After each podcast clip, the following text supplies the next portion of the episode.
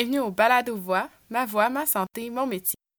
Mon nom est Edith Coulombe, je suis recherchiste et coordonnatrice du projet du Balado et ça me fait vraiment plaisir aujourd'hui de vous offrir un épisode bonus dans lequel je vous présente mon entrevue avec Maude Desjardins, chercheur et professeur à l'Université Laval. Donc, il y a un petit changement là, dans les voix que vous allez entendre, étant donné que vos animatrices habituelles ne sont pas présentes. J'espère que ça va vous plaire, j'espère que vous allez en apprendre un peu plus sur les travaux que Maude fait et sur les sujets auxquels elle touche. Donc, je vous laisse euh, avec l'entrevue.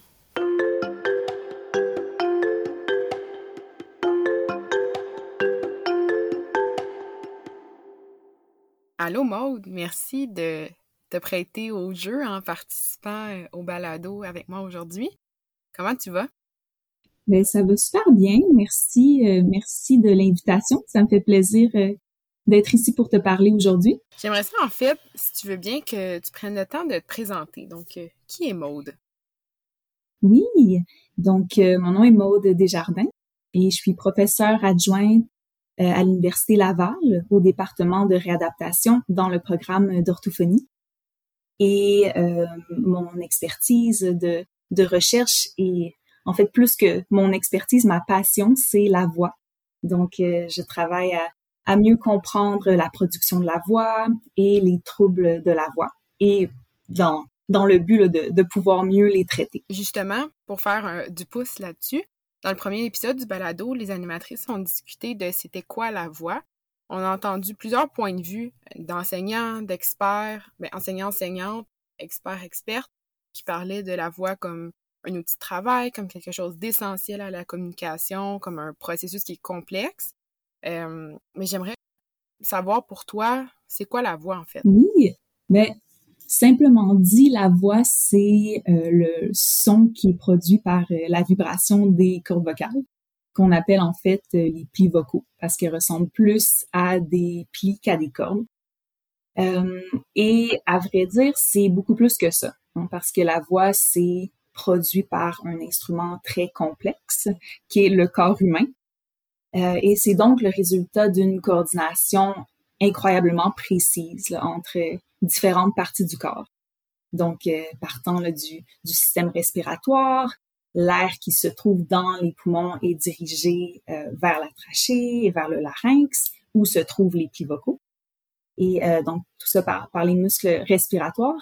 Et à partir du moment où l'air fait vibrer les plis vocaux, ben, ça se termine pas là. Parce que la voix, bon, sa résonance est modifiée par le conduit vocal, euh, la position de la langue, le voile du palais, les cavités nasales. Donc, euh, ça, c'est de façon euh, très physiologique.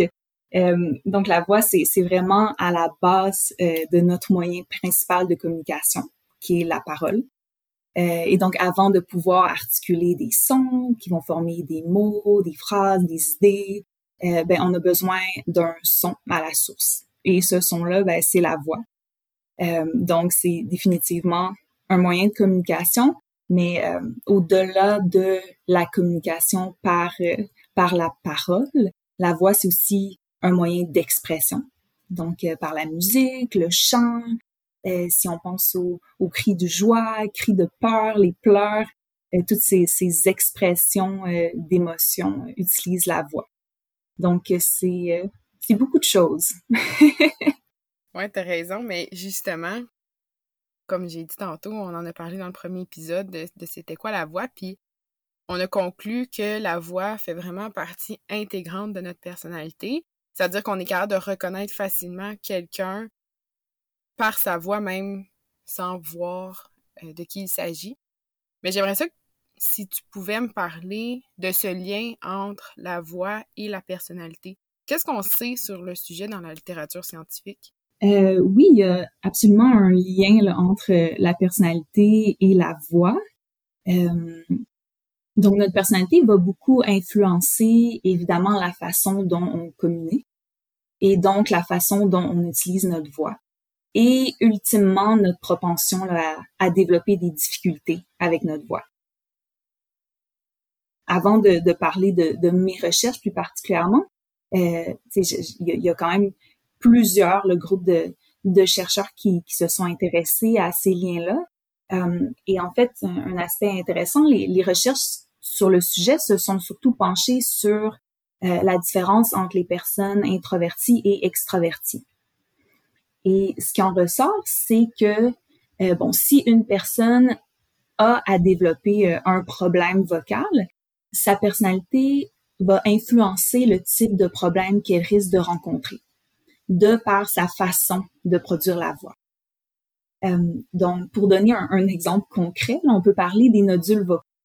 Donc, les nodules vocaux, c'est comme des petites ampoules qui se développent sur les, les plis vocaux et qui sont causées par l'impact répété euh, des plis vocaux qui se frappent l'un contre l'autre quand on parle. Et euh, quand elles se forment, c'est que cette force d'impact-là est grande parce que, bon, la personne peut parler euh, peut-être longtemps ou fort ou en pressant ses plis vocaux un peu fort l'un contre l'autre. Et bien, les nodules ont plus tendance à se développer chez des personnes extraverties que chez des personnes plus introverties. Euh, donc, les, les, personnes introverties, même si elles doivent parler longtemps et fort, par exemple dans un contexte euh, d'enseignement, elles vont avoir plus tendance à développer euh, de la fatigue vocale causée par de la tension musculaire dans le dans les muscles du larynx et autour du larynx. Mais sans nécessairement développer des lésions comme des nodules sur les pieds vocaux. Donc, c'est quand même un, phénomène intéressant et les chercheurs se sont beaucoup intéressés à ce phénomène-là. Et un, groupe en particulier là, mené par euh, Maria Dietrich a étudié le cerveau des personnes introverties et extraverties lorsqu'elles parlent. Et ce que le, le groupe a observé, c'est que les personnes plus introverties, surtout euh, en situation de stress, démontrent en fait des signes euh, d'inhibition de la commande motrice donnée par le cerveau pour la production vocale. Comme si, pour dire dans, des termes un peu plus simples, comme si elles retenaient leur voix. Et ce qu'on observe quand on analyse la vibration de leurs plis vocaux, c'est qu'ils se frappent pas euh, avec autant d'intensité que ceux des personnes extraverties. Et c'est donc euh, ce qui les protégerait d'une certaine façon contre le développement de ces nodules de ces petites ampoules sur les, sur les plis vocaux. Donc, évidemment, c'est pas impossible qu'une personne introvertie puisse développer euh, des nodules, mais c'est le pattern général qu'on observe. OK, donc c'est pas seulement que les personnalités extroverties vont parler davantage, mais c'est surtout que le geste moteur va être différent. Donc, est-ce qu'on peut dire que les personnalités extroverties vont parler plus fort, par exemple, donc l'impact de frappe de leurs plis vocaux, elle aussi, va être plus forte? Euh, donc, c'est vrai, c'est un bon point que, que tu amènes. Euh, je dirais que les recherches sur ce sujet, c'est bon, il y a des articles qui trouvent que des études qui trouvent que peut-être ils parlent un peu plus qui ont un peu plus de, de, de charge vocale, donc qui parlent un peu plus, mais c'est pas vraiment pas toutes les études qui trouvent ça. Donc oui, ce serait vraiment en lien juste avec la façon de produire la voix, en fait. Ah, wow. Mais c'est fou de voir que ta personnalité va aller jusqu'à influencer le geste moteur de tes plis vocaux. On dirait que mm-hmm. c'est pas quelque chose que j'aurais pensé que ça l'aurait pu influencer. Donc, on peut dire que les personnalités extraverties ont plus de chances de développer euh, des nodules spécifiquement. Des nodules. C'est-à-dire que les personnes plus introverties, si elles ont à développer un problème avec leur voix, ça va être un, problème différent. Donc, ça va être plus, euh, en fait, euh, j'ai parlé de tension musculaire, donc on peut parler de dysphonie de tension musculaire. Donc, euh, c'est quand même un trouble de voix qui peut apporter plusieurs difficultés dans, dans l'utilisation de la voix, mais c'est un, un, trouble qui est différent. Donc, la, la physiopathologie est pas la même de par leur façon différente de, de produire la voix. Et est-ce que le lien avec la personnalité est aussi clair pour les autres troubles de la voix? Par exemple, les polypes. Parce que, bon, tu nous as dit que les nodules, c'est comme plein de petites ampoules sur les plis vocaux. On sait qu'ils viennent en paire aussi. Alors qu'un polype, c'est plus comme une grosse ampoule sur la corde vocale, est-ce que les personnalités extraverties ont aussi plus de chances de développer les autres types? De troubles de mm-hmm. la voix? Oui, en fait, les nodules, c'est très chronique, ça se développe très graduellement. Donc, les polypes, ça peut arriver aussi en lien avec la, façon dont on produit la voix. Des fois, c'est plus associé avec un événement. ça peut être un événement traumatique pour la voix. par exemple, quelqu'un est allé à un match de de soccer, a encouragé son enfant et a crié super fort pendant tout le match. Donc là, c'est plus c'est vraiment ce qu'on appelle un, trauma là, pour les les plis vocaux. Donc ça, ça peut aussi développer des, des types de, de, lésions comme ça, comme des polypes. Donc, dans un sens, oui, ça, ça a un lien aussi avec la personnalité parce que c'est pas tout le monde qui va crier pendant tout, le, tout le match de, de soccer. Euh, mais c'est ça, les nodules, c'est on parle plus là, de, de la façon de, ça se développe graduellement, c'est plus chronique. Je comprends. Donc, c'est ça, on sait en ce moment ce qui se passe, ce qui se dit dans la littérature scientifique par rapport euh, aux personnalités euh, extraverties, introverties et le lien avec les troubles de la voix. Maintenant, j'aimerais ça que tu me parles de tes recherches. Qu'est-ce que, sur quoi est-ce que tu te penches? Oui, ben en fait, moi, avec mes, mes projets de recherche, euh, je cherche à mieux comprendre les interactions entre la respiration et la production vocale. donc, autant chez les personnes avec et sans troubles de la voix. Et le système respiratoire, ben, on le sait, c'est indispensable à, la production vocale parce que, bon, il génère le, flot d'air, la pression d'air nécessaire pour faire vibrer euh, les vocaux. Et ben, notre respiration est très sensible à nos émotions et à certains aspects de, notre personnalité. Euh, donc, on a tous euh, déjà remarqué des, des, changements dans notre respiration quand, quand on est stressé, par exemple. Et donc, je m'intéresse beaucoup aux personnalités anxieuses, euh, qui sont souvent associées avec un, système nerveux autonome plus réactif que la moyenne.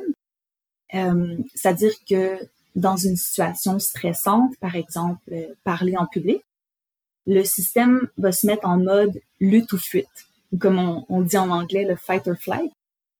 Et ce mode-là est associé avec plusieurs changements physiques, comme une augmentation du rythme cardiaque, et des changements dans la respiration, c'est-à-dire une fréquence de respiration plus rapide. Et ces changements-là ben, ont un effet direct sur la voix parce que c'est le même instrument, c'est-à-dire le larynx, qui contrôle la parole et la respiration. Donc, quand on parle, les plis vocaux sont fermés et quand on respire, ils doivent être ouverts pour laisser l'air euh, entrer. Donc, il faut coordonner tout ça pour à la fois remplir nos besoins de communication et de respiration. Alors, dans les, euh, mes études qui sont euh, en cours, on cherche à comprendre comment ces particularités-là dans la respiration des personnes anxieuses affectent la voix et donc peuvent contribuer au développement de fatigue vocale ou autres euh, troubles de voix.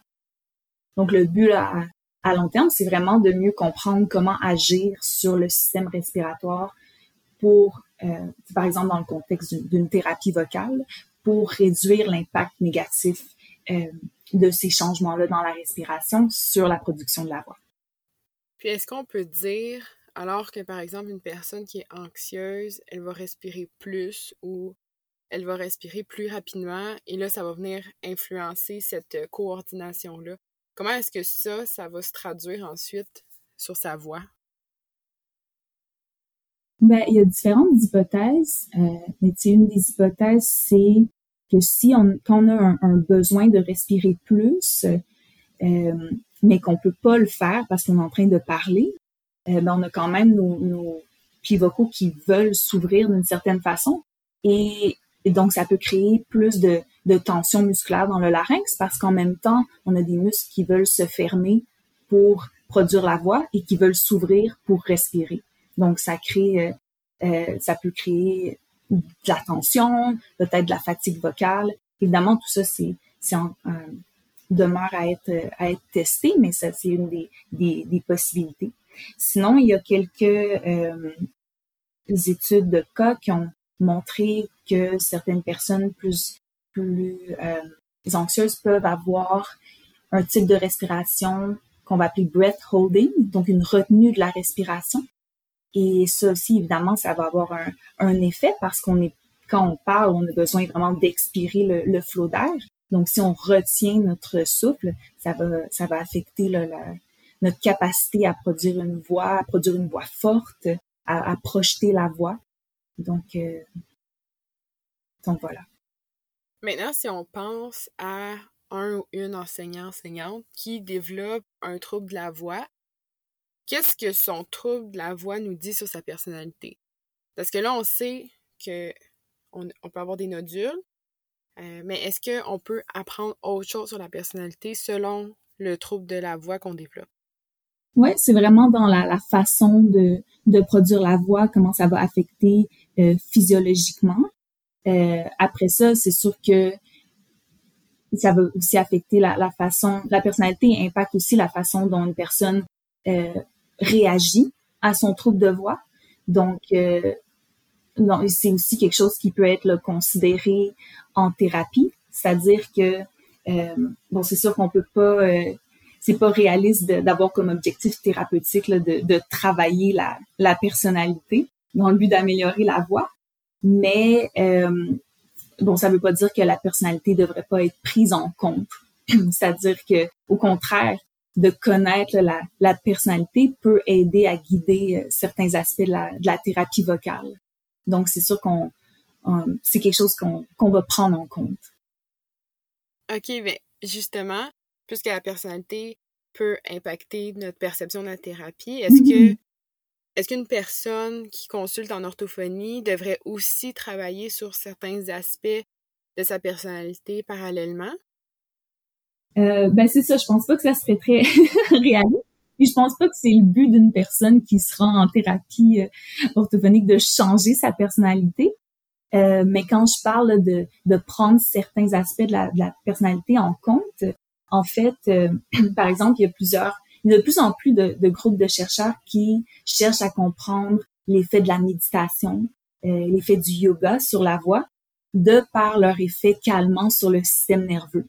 Donc, si on est euh, bon, si on a une personne qui est très anxieuse justement et qu'on sent que ça a un, impact sur sa voix, euh, ben ça serait peut-être un aspect justement d'essayer de, de travailler à euh, calmer cette réactivité du système nerveux dans certaines situations. Donc ça, c'est un exemple. Sinon, aussi pour certaines personnes, ben, un trouble de voix, ça peut être très anxiogène. Et donc, ça peut engendrer un cercle vicieux parce que le stress qui est associé euh, aux difficultés vocales peut en fait empirer les symptômes vocaux. Donc, euh, ça peut être pertinent de venir travailler justement la perception de contrôle, par exemple, en lien avec la voix, en lien avec le trouble, pour amener une personne à augmenter son sentiment de contrôle pour diminuer ce stress-là. Euh, une chercheure nommée Stéphanie Missonneau, entre autres, qui fait des, travaux de recherche à ce sujet. Donc, c'est encore euh, un sujet qui en est euh, à ses débuts, mais ça va être vraiment intéressant de voir le type d'interventions qui peuvent être développées pour, pour essayer d'amener les gens à avoir des, des réactions à leur trouble de voix qui n'empire pas la situation puis qui, qui travaillent dans la même direction que la thérapie vocale, par exemple. Ah, wow! C'est vraiment intéressant. Mais si euh, je vais dans une autre euh, mm-hmm. dans un autre ordre d'idée, on parle que les troubles de la voix, on parle du lien entre les troubles de la voix et notre personnalité. Mais maintenant, je me demande, est-ce qu'on peut changer qui on est? Par exemple, une personne qui développe des nodules, qui opte pour la chirurgie, mais que sa voix change à la suite de la procédure euh, chirurgicale. Comment est-ce que ça va venir influencer son identité, sa perception d'elle-même en lien avec sa voix? Oui, c'est vraiment intéressant la, question de, l'identité. Euh, et en fait, il y a une, étudiante euh, au doctorat avec qui j'ai eu la chance de, de travailler qui s'appelle euh, Mariana Rubino, qui travaille beaucoup sur cette question-là de l'identité. Euh, dans le fond, est-ce que si quelqu'un s'identifie beaucoup à sa voix, ben, à quel point ça va affecter sa réponse à la thérapie vocale? C'est à quel point, euh, consciemment ou inconsciemment, ça va être difficile de changer cette voie-là. Ou comme tu dis, si bon, il y a une chirurgie, après ça, est-ce que ça va euh, mettre la personne dans une situation presque inconfortable, tu sais, de d'aller voir ses proches qui sont habitués de l'entendre d'une certaine façon, et là soudainement la voix euh, a changé. Donc, euh, je dirais que l'hypothèse, c'est que oui, le, la voix fait vraiment partie de, de notre identité et qu'il y a des personnes euh, pour qui cette identité-là, quand elle est plus forte, ben ça va justement les affecter plus, ce changement de, de voix. Mais bon, ce qui peut être dit ou expliqué euh, aux patients, c'est que c'est possible de, de le nommer à ses proches. C'est de dire soit ben, je, vais, je vais avoir une chirurgie ou je suis en, en thérapie vocale euh, pour produire ma voix de façon plus saine, qui va pas me, me blesser. Donc, ça se peut que ma voix change. Simplement, simplement le nommer, ça peut enlever euh, un stress qui peut être présent là, par rapport à ça. On peut pas vraiment changer l'essence de, de qui on est, mais on peut changer euh, justement des comportements, euh, des réactions, des attitudes et surtout on peut utiliser la, la mémoire du corps pour développer avec la pratique là, en, thérapie vocale un mode de production de la voix qui euh, qui a moins de chances de mener à des difficultés vocales. Et le, le défi, c'est vraiment de, de, transférer ce mode de, de, de, production de la voix dans toutes sortes de contextes même par exemple dans des situations de, de communication qui sont stressantes. Parce que c'est vrai que quand le système nerveux se met en, en mode fight or flight, c'est souvent, ça paraît hors de notre contrôle. Donc, euh, ça soulève l'importance de, de travailler la voix justement dans, dans différents contextes pour que, pour que l'apprentissage se fasse même dans ces contextes-là, malgré notre personnalité, qu'on puisse vraiment travailler avec notre personnalité pour, euh, pour que le, le transfert se fasse là, à la vraie vie. Quand tu dis avoir une mémoire d'une bonne production vocale, c'est qu'on travaillerait notre voix dans un contexte où on est calme, on est reposé, sans stresseur, et éventuellement on travaillerait notre voix dans des milieux plus stressants qui pourraient affecter, dans le fond, notre production vocale. Ouais, puis graduellement, puis tu sais, dans des contextes aussi qui sont contrôlés. C'est-à-dire que c'est quelque chose qui peut se faire quand même dans le cadre d'une thérapie vocale.